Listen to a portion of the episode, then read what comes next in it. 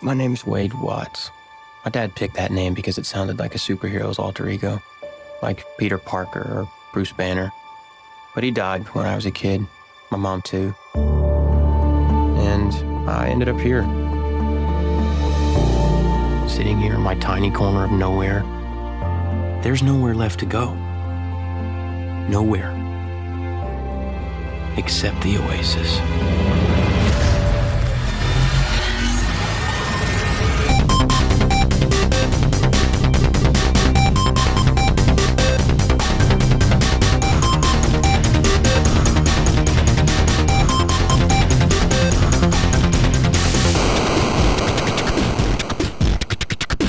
And welcome to another episode of Film Guff. Don't panic if you are listening to this on Laps Gamer Radio. This is a dual recording for both shows, just because this topic does cover both gaming and films. Um, so to save a bit of time, we just thought we'd put it on both. If you are on Film Guff and you're not uh, a subscriber or you don't uh, listen to Laps Gamer Radio, jump over there, have a listen, see what you think, and, and vice versa. If you listen to this on Laps Gamer Radio and you've not heard about Film Guff that myself and Kev do, jump over there uh, and you can listen to us on there as well, talking about films. Joining me today on this episode uh, is a very long time friend of mine. Uh, yes, I do have friends. Uh, I think we've known each other something scary, like 23 years, something like that. Uh, when you put it into figures, it's quite scary. Uh, is is Navji Atwell at Tej on Twitter? If anybody wants to follow him on there, how's it going, Nav? Hey, thanks for the intro. Yes, it is a scary long time that we've known each other since school. Yeah, since we were uh, both uh, a little bit younger, less facial hair, and uh, a little bit slimmer. But there we go. you could tap them up for various stories, but please don't. Uh, so, uh, just before we get into the episode and we get talking about uh, Ready Player One, which is what this episode's all about. Nav, since you're new to podcasting, full stop, I'm actually popping your cherry here, which is a bit of a strange thing to say. Yeah. Just tell us a little bit about yourself uh, and any of your favourite films and games as well, since this is a, a dual recording. Uh, what are your top three films, top three games? Yeah, so I'm a big fan of cinema in general. Love watching films at the cinema. There's something about that cinema experience you just can't replicate watching films yep. at home. And I think every time there's an opportunity for a midnight showing, whatever new film blockbuster's coming out, I'm always there, along with every other person that feels like they've got nothing better to do on a midnight on a Thursday or a Wednesday. Um, but I, it's hard to pick a film at this top three because it depends on my mood. So sometimes I'll be in the mood for some classic Arnold Schwarzenegger 80s. And then yep. other times it's, you know, it's a good old drama like Schindler's List or Gran Torino. But then in terms yeah. of yeah. action films, you've got Nolan, Batman, and then you've got popcorn action. So it's a tough one. Games, yeah, yeah, is a bit easy for me to say because hands down, I always say, yeah, I can hear you laughing. It's The Witcher Three. yeah, I knew that was coming. it's just phenomenal. I mean, such fantastic storytelling. The world is so detailed. It's spoiled me for other RPGs and other games in general, just because of the quality of it and the depth of it. Yep, and because we are uh, talking about Ready Player One, so we're it's going a little bit retro, um, 80s, 90s references. What are your favourite films from that that genre? Um, obviously, we're talking GoldenEye, um, Star Fox, stuff like that. Well, to be fair, I'm sympathetic to the main vehicle that the, the little lead is driving, Back to the Future. Seeing that well, DeLorean yeah. was fantastic. Yeah. But yeah, Back to the Future is probably my favourite film of that era. It's just such a good film. I don't think there's oh, yeah. anything you could say that is or could be improved. It's so good. And I just hope it never yeah. gets a remake. Oh god, yeah, no, no, no, yeah, that can burn. We'll have to send that back to the future if it ever happens. so uh, we were kindly uh, invited uh, by a, a, PR company that reached out to us to go down to a press screening. We didn't realise it was on uh, premiere night of uh, Ready Player One, so we went down to Waterloo. Uh, we jumped in the car, about a two-hour drive to the first tube station where we made our way through the tubes um, of, of London to the Waterloo BFI IMAX screening of Ready Player One there, and it's a massive screen. Uh, that that was there. I mean, uh, is there a standard size for all IMAXs? I mean, I've not been to that many. I know you've been to a few now, but is that a, a standard IMAX size, or is that just no, a bigger IMAX? No, I think that there's like a cut down IMAX screen, And then there's Yeah. the full on standard IMAX, from what I know, which could be wrong. But no, this screen was humongous. It was crazy. Yeah. Just what So you need for a film like this. Oh yeah, yeah, yeah. To to fully appreciate it, we were taking pictures of it, and to fully appreciate it. Now, I, I did send out quite a few tweets at the time.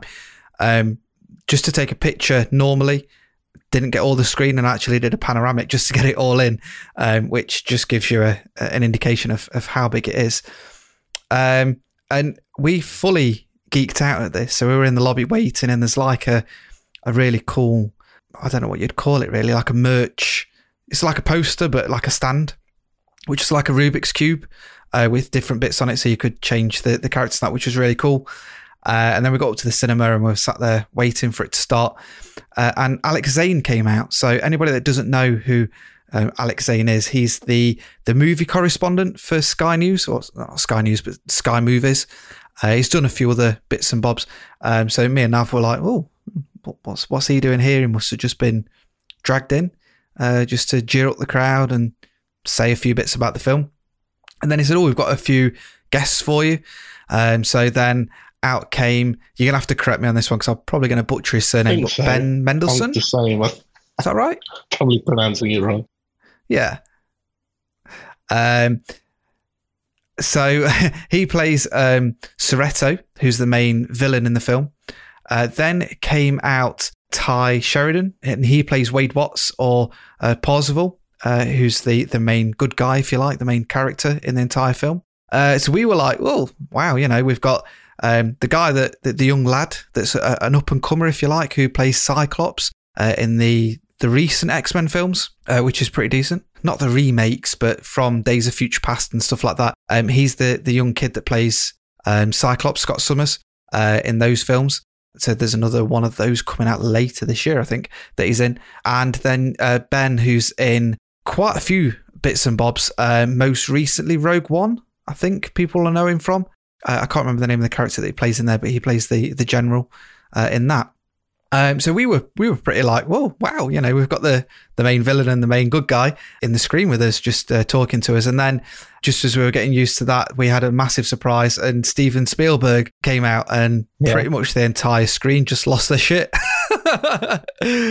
so yeah, they they came out and just was talking to us about the film and some of the inspiration and, and different bits. And I think Ben was just as excited as us that Steven Spielberg was there, which was a bit crazy. No, it was good. The entire audience went wild as soon as he came on. Yeah, And I think I think it was a timing because the red carpet premiere in Leicester Square was only half an hour or an hour before our showing was due to start. So they must have been doing a round of the other cinemas playing Ready Player One yeah, because I'm sure, yeah, they, they went around. But it was great for them to be there and do a quick little Q and A. yeah. And and obviously this is the first event of this kind we've both ever been to ever. And it, you know we were honoured to be there and possibly out my depth a little bit, rubbing shoulders with all these reporters who I have no idea who they are. And I think someone said they they write for the the British version of the New York Times or something like that. And yeah, okay, whatever. We're just from Film Guff and Laps Gamer Radio. You know, we're just just here as two nobodies really. But yeah, so that that was really really good. Uh, completely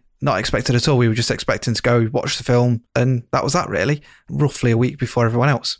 So yeah, that's about it for the the little intro. Uh, have you have you got anything to add there, Nav, about that very random experience, other than the fact that we were going down to watch a, a premiere of a film a week early? That's pretty much how I think most premieres go. But it was just nice to watch it in a fantastically good screen. I think one of the things we suffer from in where we're from is that we don't really have, not without a bit of a trek, a good, decent, massive IMAX screen to go to. Yeah, so people have heard me speak about this before. Obviously, we're in we're in Derby, um, and although we've got kind of three cinemas, and then we can go across to Nottingham, which there is a bit of an an IMAX, but you then got to park somewhere in the city centre, and it's just not easy to get to.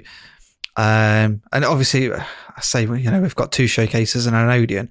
Uh, myself and Nav are both members at the Odeon of, of the Limitless, so we can go and see it as many times as we want. But it, it's in crying need of a, an upgrade and an IMAX screen there.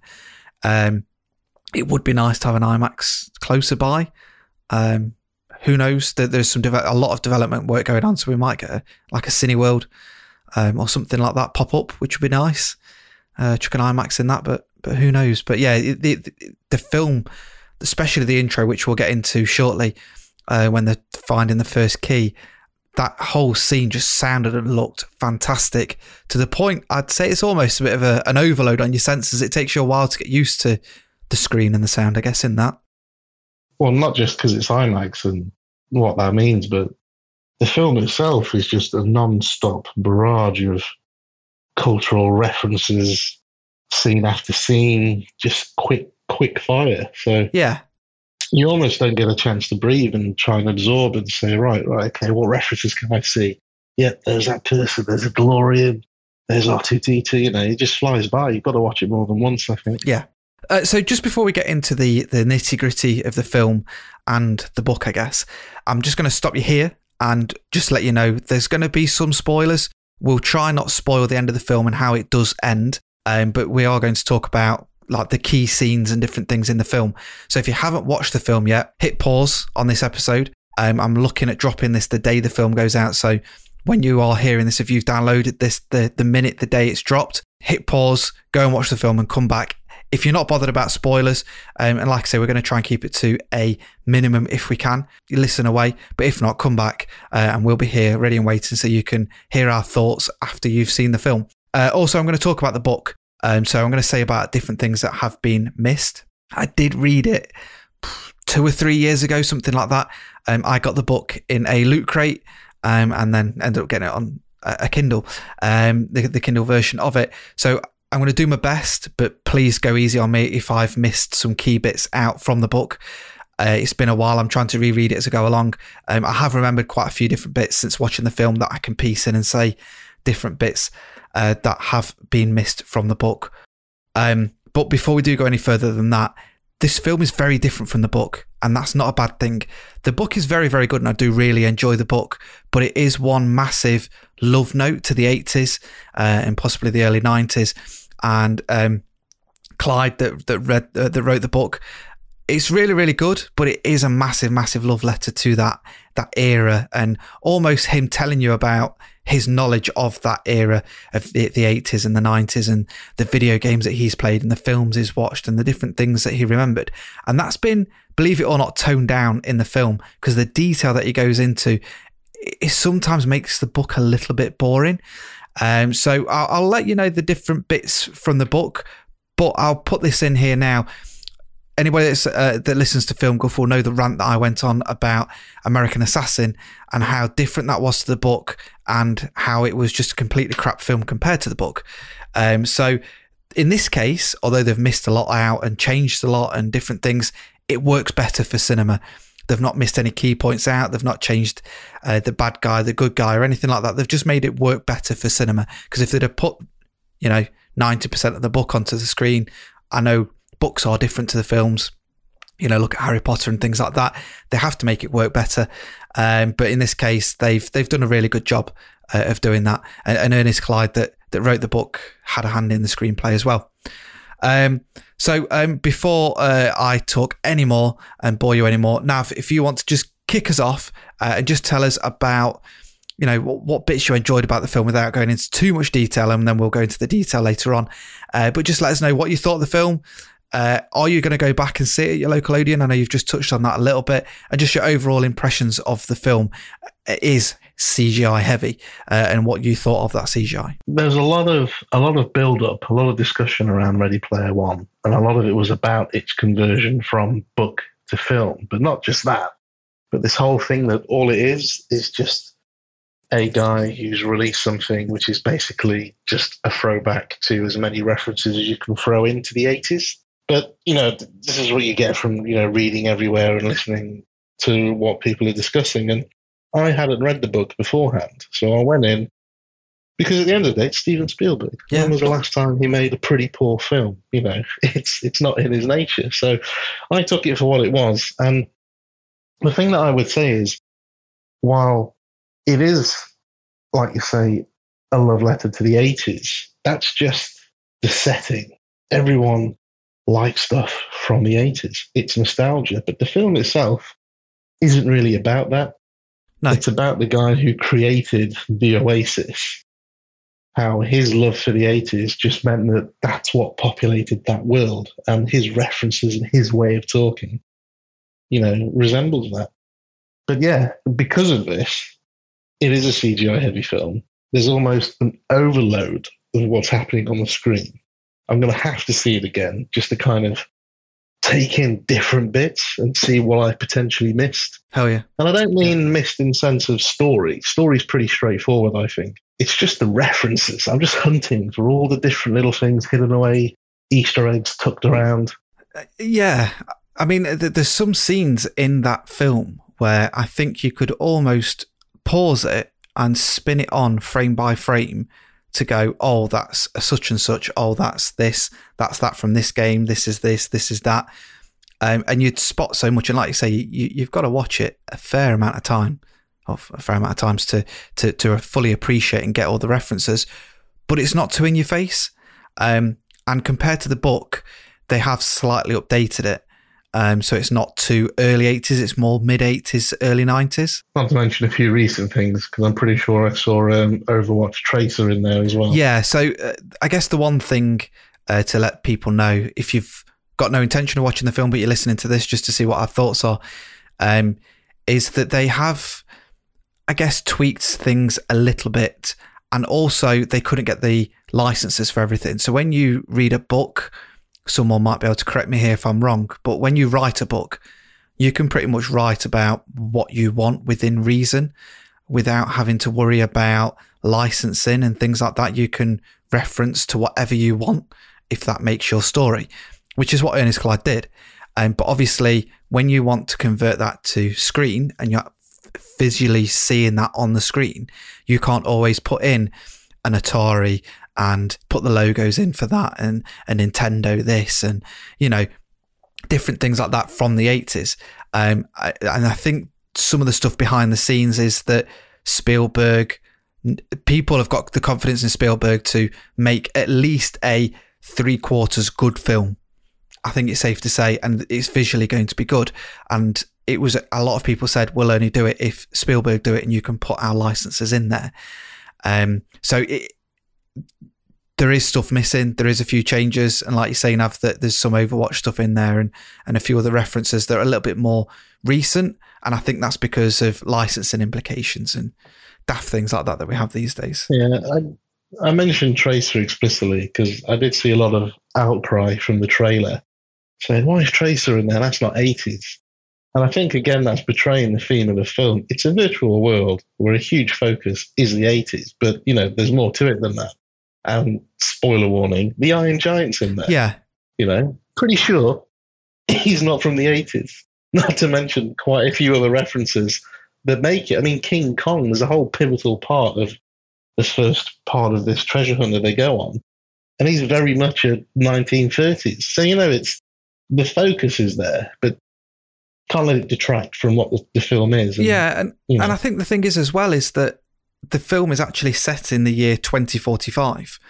So yes, you go in into the future, and there's a few uh, dystopian things which we'll talk about shortly that you see in the opener and, and throughout the film. But it is 2045. So if you're saying that that, that is, God, my maths isn't that good, 30 odd years ahead of us, just under, then Tracer's already existed. So why not put it in there? It would be about, but it's not just about the 80s because the whole Oasis is about creating what you want to do. And people can go on and create their own world and that world could be about Far Cry 5 that's literally just come out. But in 2045 that's a an old thing to people um, and, and and things like that. So yeah it, it is what it is. Um, it didn't spoil it for me. It's nice to see those characters. It's nice to relate to things. And don't forget that people that are old enough to see this film, I can't remember what the what the rating was for this film. If it's a, a twelve or a fifteen, I know there's a little bit of language in it. Um, so people of that young age, because there's a bit at the start where you see Minecraft. There's a Minecraft world. Well, that's not in the book, but you need to relate to people that are watching the film. I guess is the the best way to put it. Yeah, well, it's very. I mean, this is the kind of thing when you go from book to film, book to the big screen.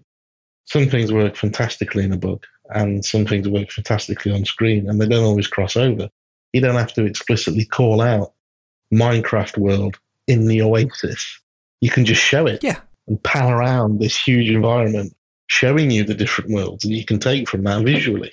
So, you know, it's the kind of thing that would happen. You have all these nostalgia worlds, all these future worlds, and that's where this CGI laden film is very cool. Yeah.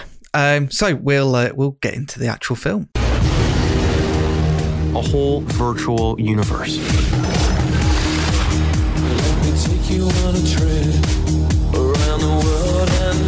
People come to the Oasis for all the things they can do. But they stay because of all the things they can be. Can you feel this? Um, yeah. It's the only place that feels like I mean anything. The Oasis was the brainchild of James Halliday. Hello. If you're watching this, I'm dead. I created a hidden object, an Easter egg. The first person to find the egg will inherit half a trillion dollars and total control of the oasis itself. Who is this Parzival, and how the hell is he winning? Find him. This isn't just a game. I'm talking about actual life and death stuff. The Oasis, the world's most important economic resource. And it's nothing less than a war for control of the future.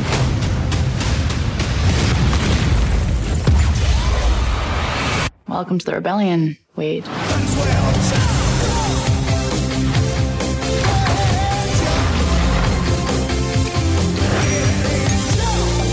Like many of you, I only came here to escape. But I found something much bigger than just myself. Are you willing to fight?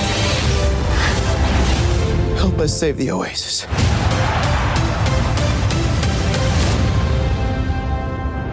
So uh, in the book, this is just where it differs a little bit. Uh, they have pretty much captured what's in the book, but the book kind of does it in different ways, and there's a lot more depth that goes into it as you do do in a book. Um, so it's pretty much similar. They've just spliced it around a little bit more.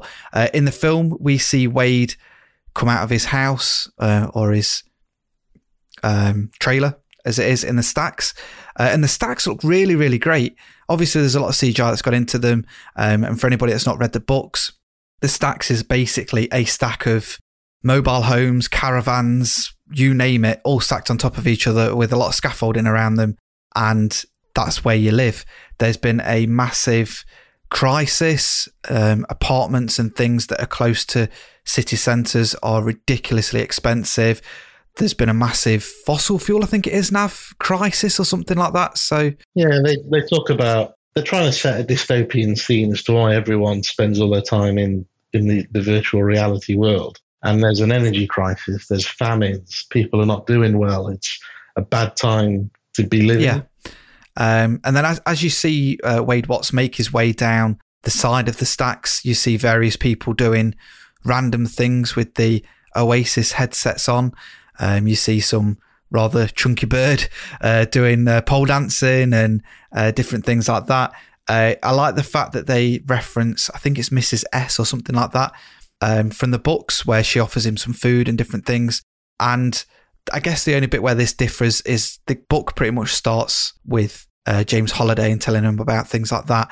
And you don't actually get straight into the Oasis, whereas in this, you get straight to it and you follow Wade walking through this dystopian area and then making his way to a scrap heap where he goes to play the Oasis, basically. But it looked pretty good. What did you think, Nav? Yeah, I think they could have. I would have liked to have known a bit more about this dystopian world, and that's probably explained better in the books. But the way they present it, you know, you can see that it's not a brilliant time, and you can see that they're showing you the world on his way from introducing himself as Wade off to his little hideout where he logs into the Oasis, uh, and you can just see his life and where he's coming from and why he spends all of his time there. But more than that, it kind of segues you into what the point of the film is, which is a Willy Wonka meets the Matrix kind of yeah, environment. pretty much.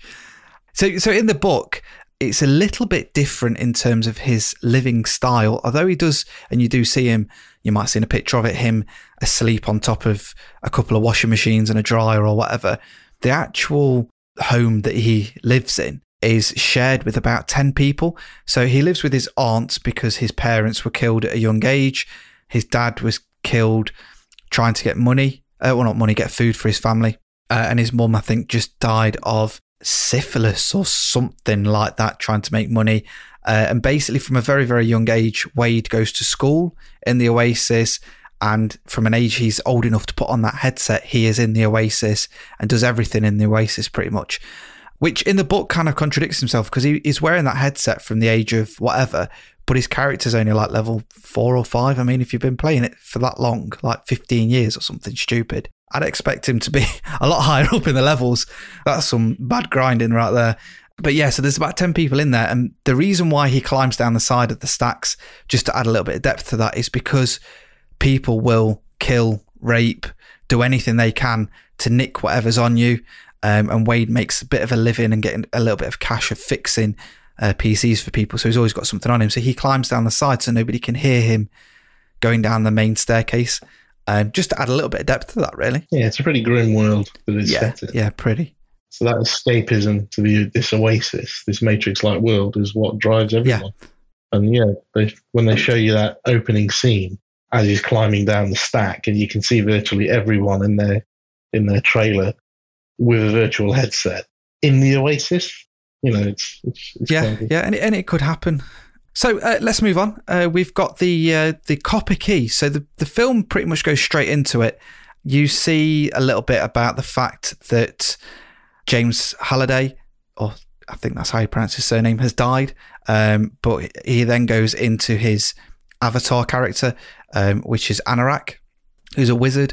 And basically, James Halliday has has died, and he doesn't have any heirs to the throne. He owns the Oasis the a partner that he had they had a bit of a disagreement about which way the Oasis should go, uh, and he then just says, "Right, the Oasis is going to someone that can solve all three of these clues, these trials, if you like.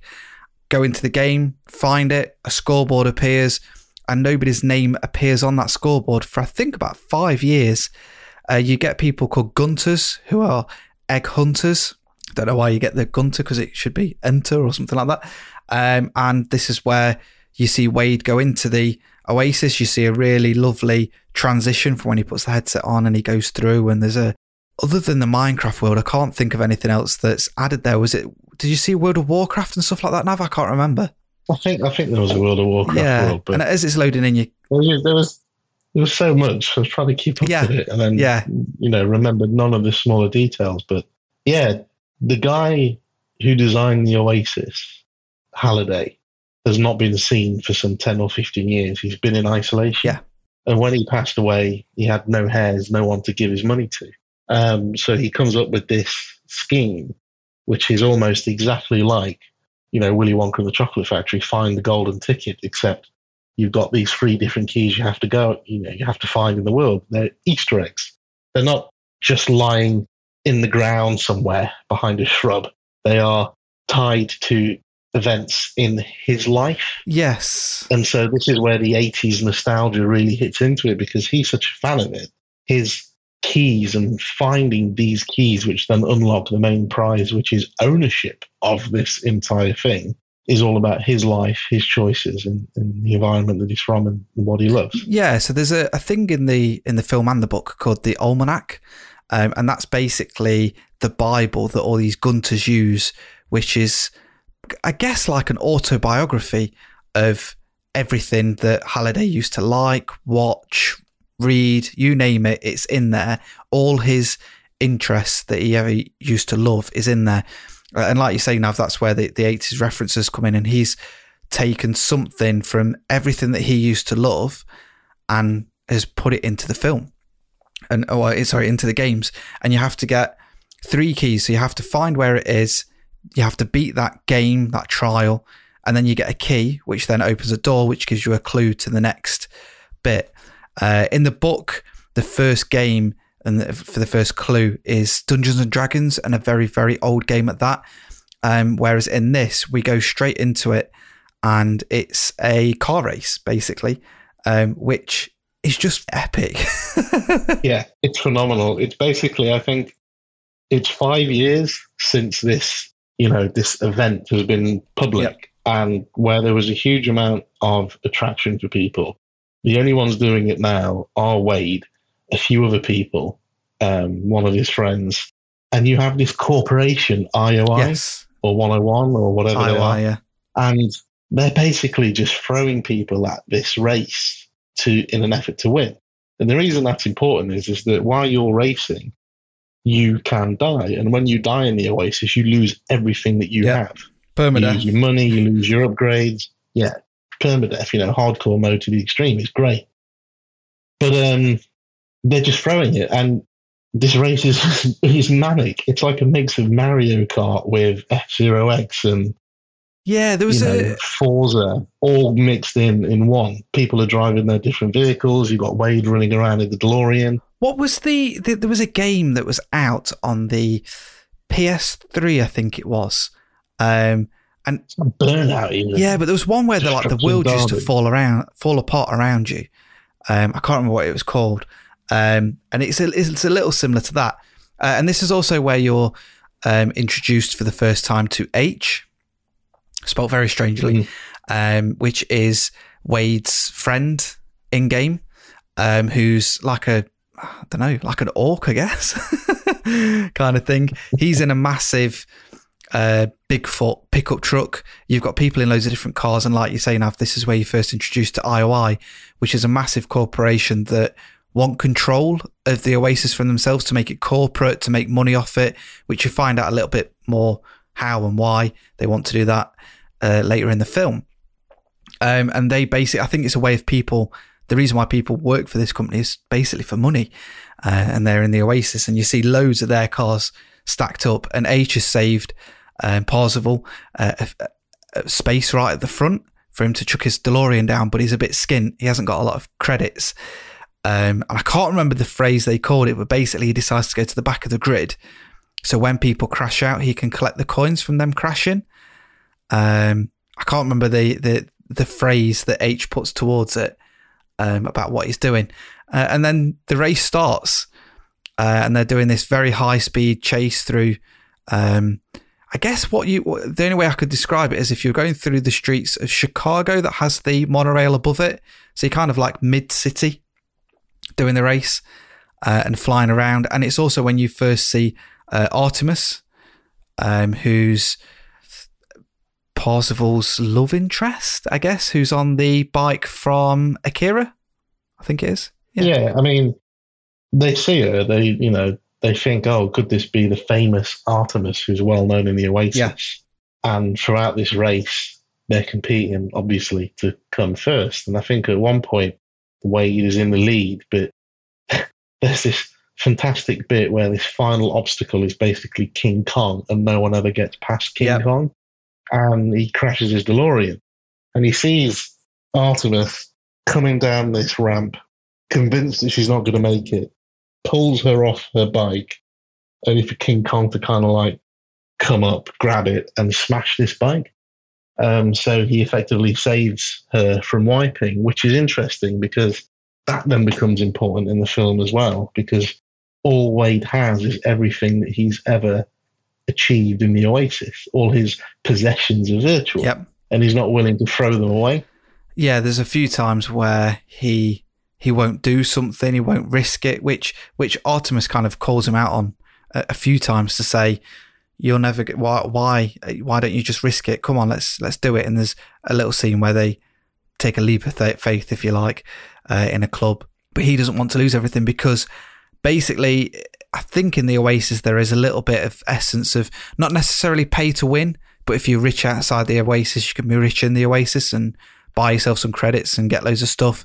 Um, and I think when Art, uh, when Parzival first loads in, you actually see Aech uh, a little introduction to that character, uh, and he's in a, a first-person shooter, just laying waste to everything. And I think it explains there that he's pretty rich because of he's a really good combat combatant in that area. Yeah, what he does is um, he does commissions for people. So he's like a modder Yeah, and he makes stuff. So the Iron Giant, for example, is something that he's making for someone. So he's well known for his ability to create items. Yeah. Because one of the other things in the Oasis are artifacts which grant you special abilities. yeah, So yeah, you, you first meet him. There's like a massive King of the Hill fight, battle royale going on. Everyone's killing each other, all to try and get this artifact. Yeah. So he's he's quite wealthy in that respect, but um, the pay to win element is it's the Oasis is so invasive in the world that you can make money inside it. Yeah. And order stuff in the real world. Yes. Yeah. But when your character dies, you lose it. And Wade is his motivation is basically he wants out of his poor life. He wants to be wealthy. And when Art, when Artemis and Wade start interacting more and discovering what each other are about, you you find out that her reasons are very very different. Yes, yeah, definitely. I think uh, to start off with, Wade is very much he appreciates where he comes from, but in the same vein, he also knows that he's broke ass. he's got no no pennies to his name in the real life. Um, because in the actual, I think they reference it in the film, but in the book they eat via food tokens. So the only reason why his aunt lets him stay where he stays is because she gets his food tokens off him, even though she wants him to pay rent as well. So you get food from these vendors, I guess, uh, where you can get uh, tokens and, and things to, for, for food, a bit like rations. Um, so in the actual race, I think does it start off with um, is it a T Rex chasing them and bashing people about before we get to King Kong? Yeah, but you've got cars racing into each other. You've got obstacles being thrown at them. You've got like T Rex shows up. Yeah, and then King Kong just you comes know, out of nowhere. Stuff is, stuff is falling. King Kong's up on the Yeah. Empire State Building, comes swinging in, and he just smashes the shit out of the road the hell out of and all that. Yeah, um, and it's it's really really really well done, um, and I, and I can't wait to see that race again because it's just amazing. um, so yeah, Artemis saves Wade, um, and then they come out of the Oasis. They have a little bit of a chat, but then everyone has to go to school or bed or or whatever. And Artemis says something about you know in the Ol- Olmec, Paul, uh, not Parzival, um, Halliday mentions that sometimes to go forward you have to go back because what happens is, is when Wade saves Artemis, Godzilla, not Godzilla, uh, King Kong grabs the, the her vehicle that's about to come through and then like, spits it back out, and there's no way you'd have got past it. And then Aech ends up fixing the car, and you see his workshop where you've got all sorts of little reference things, and Wade's kind of showing off on Aech's behalf with all the little vehicles. So you've got a little reference to Firefly, and is there a reference to Star Wars there? I know there is something about the Millennium Falcon, but there's various different. Yeah, there's a whole thing of well, yeah, the Millennium Falcon shows up a bit later on in that when IOI are trying to recruit Wade, once he starts doing quite well, they're like, Yeah, we've got the money, we could buy you the original Millennium Yeah. Falcon. So, you know, that's where they're trying to win one over on him, tie him to his greed. But yeah, he's basically just showing this person who they don't know um, all this cool stuff that Aech has, all these commissions and whatnot, without even asking him. He's just trying to show off to to Artemis because of how famous she is, and she's having none of yeah, yeah. Uh, so he's definitely got a, a crush on her. Um, so then we, we kind of break out of the oasis for a little bit, back to reality. He goes back to the apartment where his boy, his aunt's boyfriend gives him a bit of a hide in because of the crappy gloves that he's got, and he tries to fix them and things. And he's basically sat on the washer, looking out the window, thinking about how he can beat that first prize. And then it suddenly clicks with him about the, the going backwards. Um, so the next time we go back into the Oasis, back onto the track again, he's all the way at the back of the grid, um, and then he just whips open the door of the the DeLorean, um, and it is a proper Back to the Future DeLorean as well. It's not just a a box standard DeLorean, um, and he just reverses, and this is where you see Wade finally crack the first key, and he goes through the entire track backwards, but underneath everyone, so he can see. He's kind of like in the game, like in the code almost, and you can see different things happening. Uh, and then he gets to a little area, a park. Yeah, it's like it's like on the starting line. He literally reverses full speed. He's going to come at a wall and crash, but it breaks away, and he gets into the behind the scenes of the race. Yeah, So he's able to do the race without any of the race affecting him, and so he wins. yeah, and Gets he jumps the- out, doesn't he? the Another bit opens and he jumps out at a, a park, I guess. Yeah, that's where the um, Anorak is waiting with the key and the clue for the next for the next one. Yeah. And then because Artemis was there and saw what he did, she then follows up and does the same Yeah, thing. I think he owes He Aech then one. tells Aech, Yeah. yeah. and then Aech then tells these two guys who are absolutely hilarious, the Chinese dude and the Japanese dude. What were their names? Oh, do you know what? I can't remember. Um, that was that. But um, and so and they're quite famous in the world as well. So you know they then do it, and you start seeing names pop up on the leaderboard, and suddenly Wade is finding himself very famous. so it's Daito or Daito, D A I T O, Oh, yeah. and Sho, S H O. There So you go. these guys kind of play a, a part later on in the game, but they're kind of friends of uh, uh, Aech's who are in some of the similar games that that he goes off and plays, um, and he that they're just kind of friends of his. So he kind of helps them, although he swore he wouldn't tell anyone. Um, so yeah, that's where we kind of get to the end of that act, if you like. So he's now got the key. Uh, he's first on the the leaderboard. The head guy from IO or IOI even um, is doing his nutting because he wants control. He's throwing all sorts of money at, at, at IOI to get up and running, uh, which is Ben's character. Uh, so it's Sorrento that that's trying to get that sorted, and you see his character in game. Um, and this is probably a little spoiler. I didn't realize this at all, but it's the first time you see i-R0k uh, in game, who looks badass, uh, which is actually played by TJ Miller. Um, and he's a really like scary looking kind of Warhammer looking guy with a skull as a chest, and you can see through it in different things. And then he's got TJ Miller's voice, which I just thought was hilarious. um, so they're having a little chat saying that they need to get Wade on side. So he um, says to him, Look, you know, you, you need to go and look out for him. In the meantime, because Wade got the first key, he then gets a lot of credits. I, I can't remember how many he gets. Does he get like a million credits or something daft? something, yeah, something. He goes out and just starts buying stuff. yeah, with it. so he buys like a I think he's full body yeah, suit so- yeah, sorts. the the IOI full body suit. So he he puts that on, whereas before it was just the mask and gloves. Um, he now has the full body suit, so he can feel everything, and we find out later he feels everything. Um, and then he just buys like the holy hand grenade and all sorts of crazy shit, basically. Uh, and Aech is there like, sure, you don't want to save some of this money. He's like, no, I'm having it. I want that. I want this. I want that, and different things. Um, and then he goes out into a public place and gets ambushed um, by everyone because they want photos of him because he's now the most famous person other than Halliday in the Oasis. Uh, and there's quite a funny scene which we won't spoil, um, but there's there's quite a funny scene that happens there. And then him and Artemis go on like a bit of a date to talk about the next puzzle. So they're now kind of starting to work together about the next key and how they can solve it. I guess. Yeah, they start collaborating. I mean, they're still very much doing it for their own reasons, but they are working together. I mean, I think you learn a bit more about Artemis in this next Yeah, key, which was Copper was first. yeah. So it's the next silver key that they're, they're they're trying to find, or the is it the crystal key, and then it's the emerald key or something like that. Um, Yeah. but yeah, so he they they get to know each other. They they meet up at a club and they're talking and having a laugh and different things, and they're trying to find the the next key. They jump into this like gravitily gravit gravityless dance mat, and then they have a massive dance off, which is again is really really funny. And Wade is just falling more and more in love with this this character, this avatar that he knows nothing about.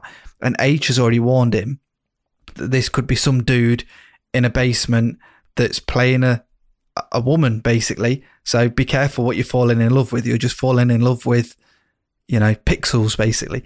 Um, and then he says to her, he reveals his real name. So it's all obviously um, nameless. And, you know, you, you are who you are. You, Yeah, well, you're you're anonymous when you're in the Oasis, Yeah. and he gives his name away, and then all of a sudden she's like, "What are you doing?" yes.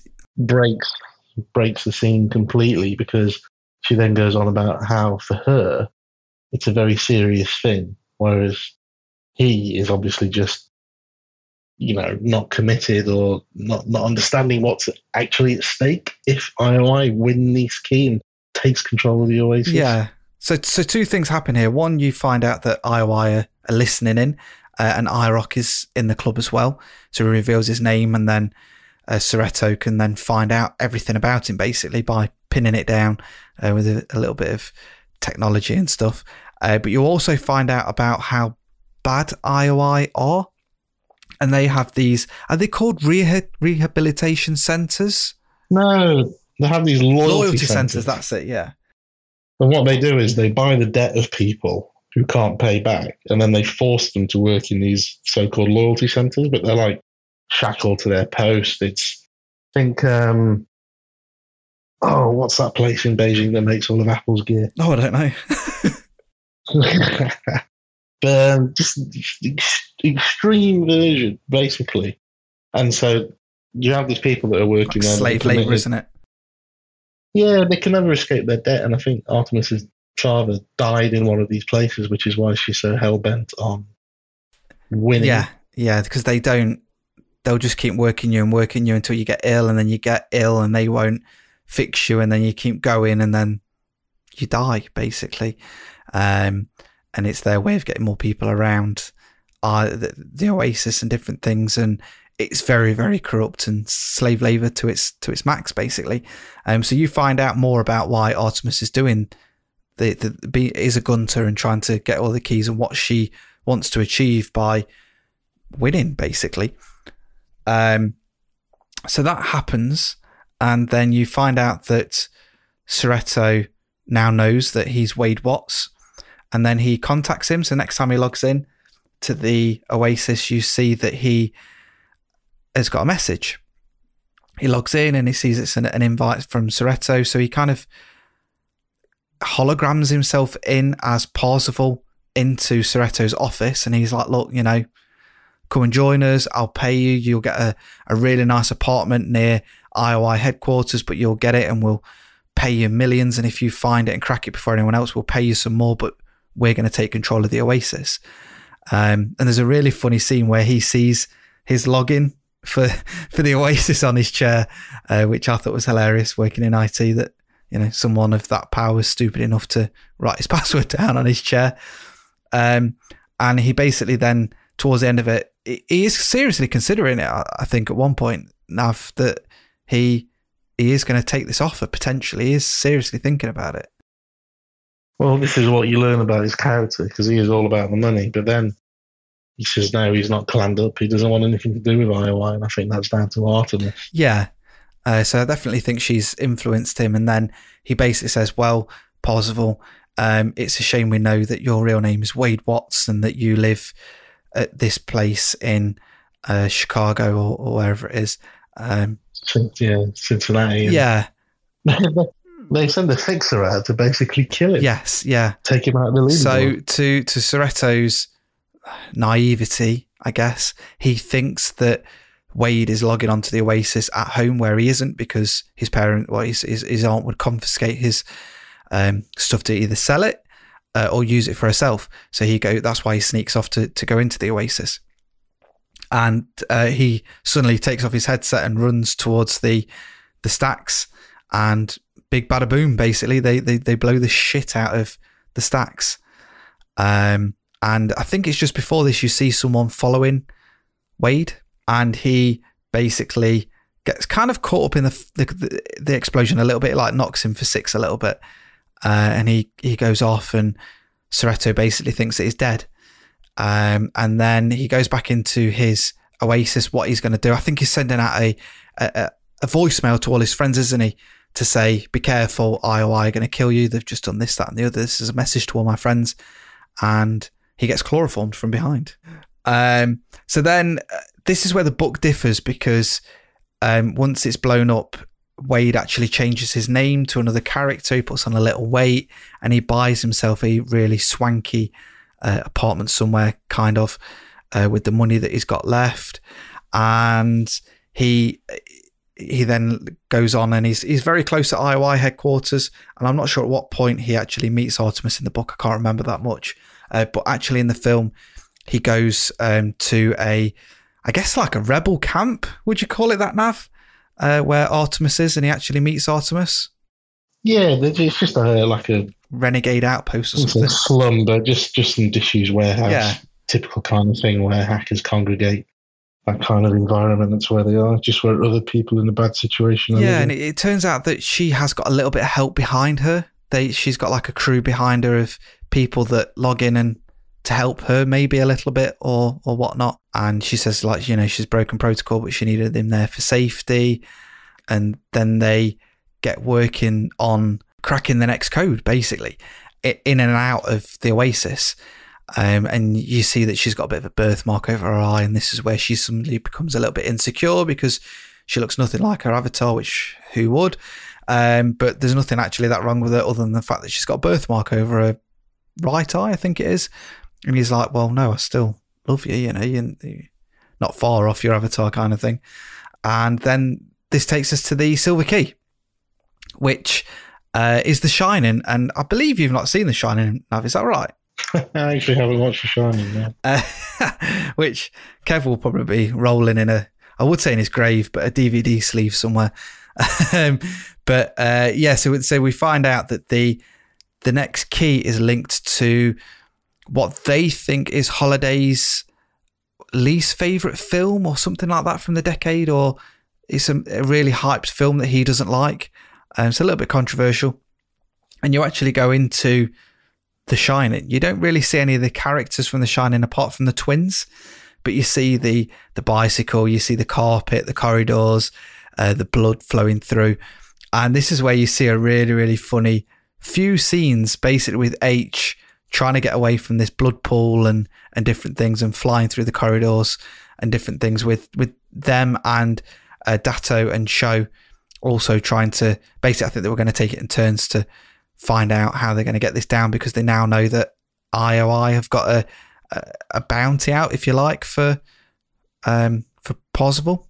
Yeah, I'm just trying to think when that bit kicked in because I sympathise with Aech, having not watched The Shining. She's in this environment. Everyone is like, "Ooh, be careful," and you know she is going, "Oh, what's this? Oh, look, hey, little girl, what what's going on here?" And it's the twins, that kind of thing. So it's just for laughs by not being aware of where she Yeah. is. It was quite nicely. I done. guess uh, one bit that I've missed out is that the almanac is almost a virtual area that they can go to. So it's like a library, and there's a robot there that's that's helping them and and different things. Um, and they find out about basically it's linked to Halliday's first love, which is only referenced once in the entire almanac, and the um, curator of this of this library. Yeah, Um, the thing was, he, he, he goes on a date, and the date wanted to go dancing, but he decided he's no good at that, and he wanted to go see a film, and the film was The Shining. Hence why The Shining is the the scene that they're all in. yeah, And then as they as they um, when they're in the uh, this almanac library place, and the curator is showing them the clips of what actually happened at that time you know, you could see what was going through his mind. And they realised that what he actually wanted to do or should have done that he never did do was was take the leap and go dancing. So Yeah. midway through this shining thing, they uncover a door that leads them to a dance floor. They they do the leap and they solve the riddle and they yeah. So Artemis solves it first by by taking that leap, and then everyone else follows afterwards. Um, and something that you do see just before this um, is when basically you're seeing memories that um, Halliday's put into the almanac. So you kind of see it from like a third person perspective. And I didn't realize that Simon Pegg was in the film. Uh, and at this part of this scene that you're seeing, they're actually partners, and there's something happens partway through and they split up. I think it's because Simon Pegg's character ends up having a relationship with this woman that Halliday goes on this first date with. Um, and I think that um, has a bet with the curator and says, if it isn't this, if it like, he says that it's got to be to, something to do with this woman because it's only ever mentioned once and he's obliterated all other memories of this woman. And the curator's like, no, no, no, that can't be, that can't be. He, he wouldn't have done that. And he goes, I bet you it has. Um, so then he does a little search and it is literally the only reference to this woman. And he gives him a quarter as he goes, you know, I always pay my bets. And he went, no, it's all right. It's only a quarter. You keep it. And he went, no, no, no. You know, a bet's a bet. You keep this quarter. So he puts it in his pocket, thinks nothing else of it, which is quite pivotal later in the film. Um, so yeah, they, they solve that. And I think not long after solving that, Sorrento goes a little bit crazy. Um, you see him get this, I can't remember what it's called. What's the orb called? The orb of death or something. It's got a really weird name, hasn't it? That i-R0k gets a level 99 spell. Yeah, it's it's an orb that puts an impenetrable shield around where you are, so no one can come yeah, in. Yeah. Um, so he goes a bit crazy, seeing that they've solved the next riddle. Um, and I think you see a scene of them trying to, the, all the IOI staff trying to complete it, and you see them all freaking out from like outside the oasis, and you see them with the masks on, all like running away from like the the random zombie lady and the um, blood and stuff, which is which is quite a funny scene. Um, so you see Sorrento go, look, we need to find him in real life and, and kill him or stop him or do something. Um, and he's, he's set this woman out to, to go and hunt him down and, and kill him, basically. Um, and when they come out of the oasis, you see that they're under attack again. Artemis says, Look, you've got more of a chance. You know Halliday better than anyone. So she sacrifices herself to free, or not necessarily free, but to allow um, Parzival to, to escape or Wade in the real world. Uh, and he kind of reluctantly runs off. And then this is where you first meet Aech in the real world, uh, which is actually a woman, believe it or not, uh, is it, which is a strange turn of events. Also, uh, Daito and Sho are in the, the van as well, uh, and they're going around and basically help Wade to escape. Um, and in the meantime, you actually realize that IOI have figured out where the next clue is, but they can't figure that one out. I don't think I've missed too much in between there, have I? Enough? Yeah, there's. I think once they once they've got that clue for the third one, and they're in the real world being chased, um, IOI have figured out what the third one is, and they've gone to this island to play this game in order to, to crack it. And it's basically what was it? Was it the Atari and all the original games or something? Yeah, it's the original trying to find the Atari, yeah. one? Yeah. Um, and I guess it's worth mentioning here that Artemis has been captured. So she's now she's at IOI headquarters, but she's now in one of these slave tanks, um, working. Yeah, loyalty, yeah, the loyalty, tanks, yeah, or whatever. uh, and and working for them. Um, so while IOI are trying to figure out the last clue and everything, the, the the the crew or the high five club, as they become to know, because there's five of them and they're the top five on the leaderboard. That's they end up being a crew.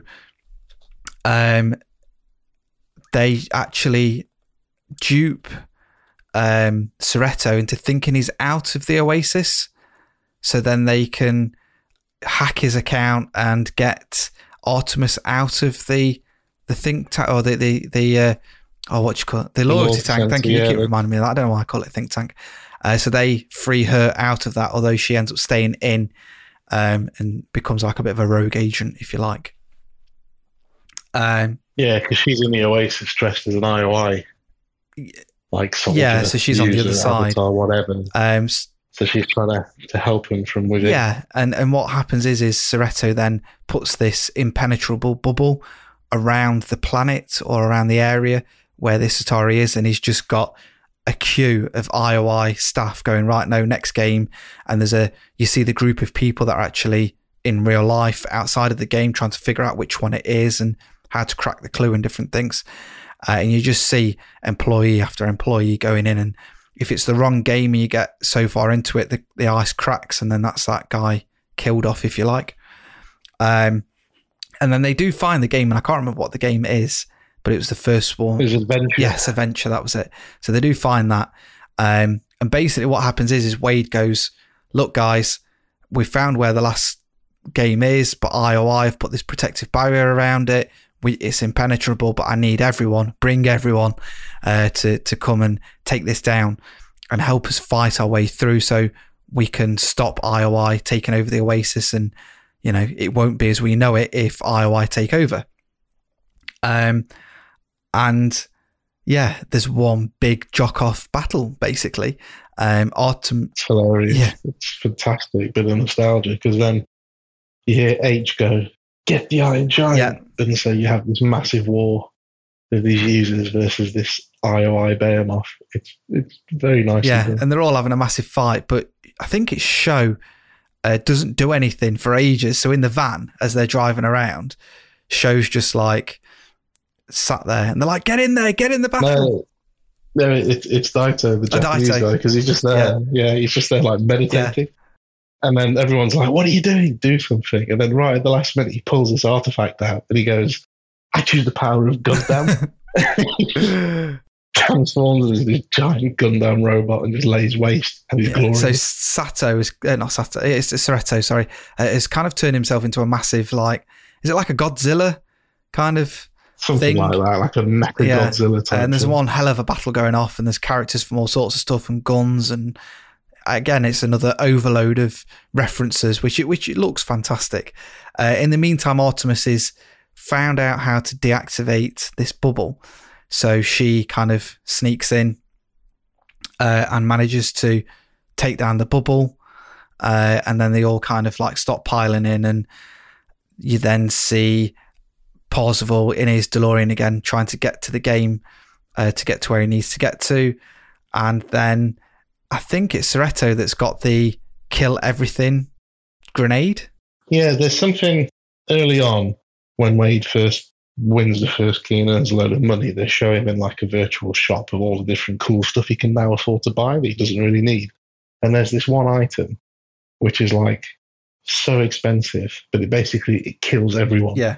Like everyone in the I game. think it's everyone on that planet or something, isn't it? It's like a ridiculous Yeah. nuke. But yeah, it, it resets everyone basically back to like, you know, level zero. So yeah, Sorrento, but when he sees him about to go there and win, he basically uses it, kills everyone. um, Only, and, you know, and the leaderboard resets, only for um, Wade to not actually disappear. And it turns out that that coin that he won off the major spoiler, by the way. major spoiler, is like a is a one up. It's another life. Yeah. So he's there and he's able to play the game, beat the puzzle. Yeah, because what was happening was is win. the the IOI guys ha- actually knew the game, but they couldn't figure it out that it wasn't the the game that you were supposed to beat. You were supposed to find the Easter egg uh, within the game where it's the guy's name that created the game is in there, and you take the key back to the start of the game, and it unlocks the Easter egg or unlocks his name. Um, and that's what he did, and he gains access to the uh, the Oasis. Uh, and then, then the, the film wraps up with a few bits and bobs after that. Um, what did you think of the film, Nav? I know we've kind of covered it, but now we can, you know, say say our final thoughts. Um, is it everything you thought it would be? Is it more? Obviously, Well, I didn't really. I enjoyed it, and the, the most that I knew about it was all the negativity towards it from reading online. There was a lot of, um, wouldn't say hate, but a lot of people saying, "Oh, it's just a nostalgia film; it won't be very good." But you know, it's an enjoyable film, and I think those people didn't know anything about it, missed it for what it was. yeah, It wasn't just a, you know, it's yes, it's eighties nostalgia. It's a laugh, but it's only because that's a context of where it's set. yeah. I mean, we get a lot of films that are kind of based in the eighties anyway. I mean, look at Stranger Things. Could you not class that as eighties nostalgia with a bit of not kid horror, but that kind of you know, it's about a group of kids in the eighties, and especially season two when the ghost busted up and different things. It's the same thing, but on the big screen. Um, but I agree. But I, I, I'd love to try and somehow deter people from look, forget all that bullshit. Yes, there's a lot of references in it. Just go and see it. It's a good film. It's a good. It's a pity that this isn't classed as a video game film because we'd actually finally have a half decent video game film. Um, having not seen the new Tomb Raider just yet, but yeah, it's definitely worth it. If you've read the book, you may be disappointed because there's things that are significantly different, but it's not ruined anything. I think if anything, it's made it better. It's made it more streamlined, and it's taken away some of the over the top references, which which is in the book. They've definitely toned it down compared to what's in the book, believe it or not.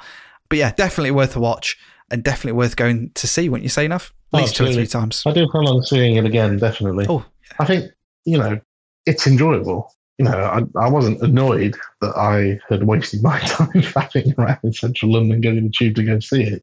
Other than the seats are the most uncomfortable thing I've ever ever. Yeah, I know you can't complain for something um, that's free, but the, the the seats in that BFI IMAX for a two hour whatever film it is, they were pretty uncomfortable.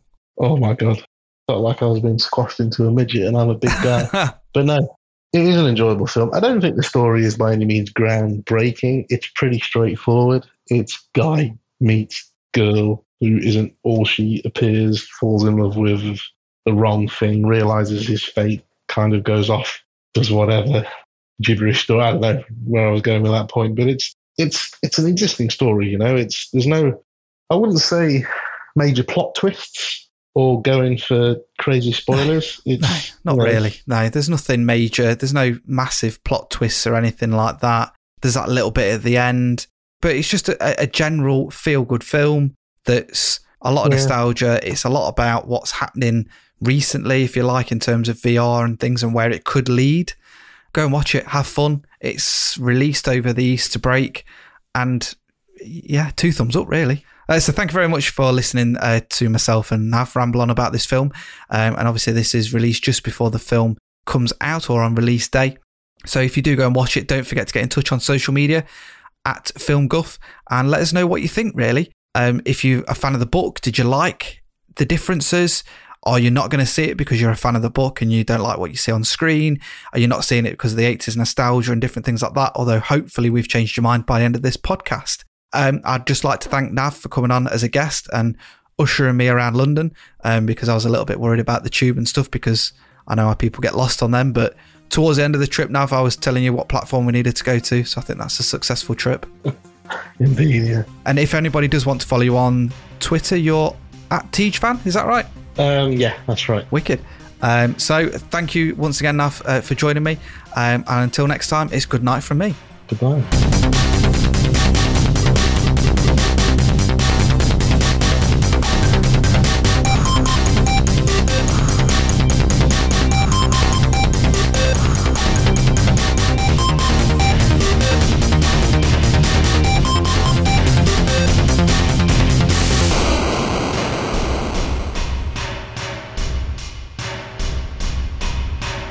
Three keys.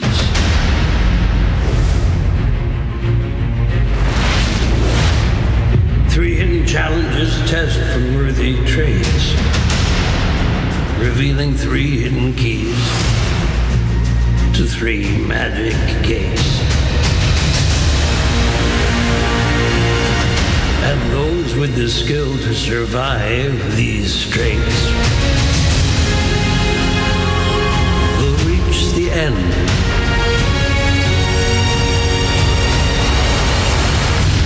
where the prize awaits. Let the hunt begin.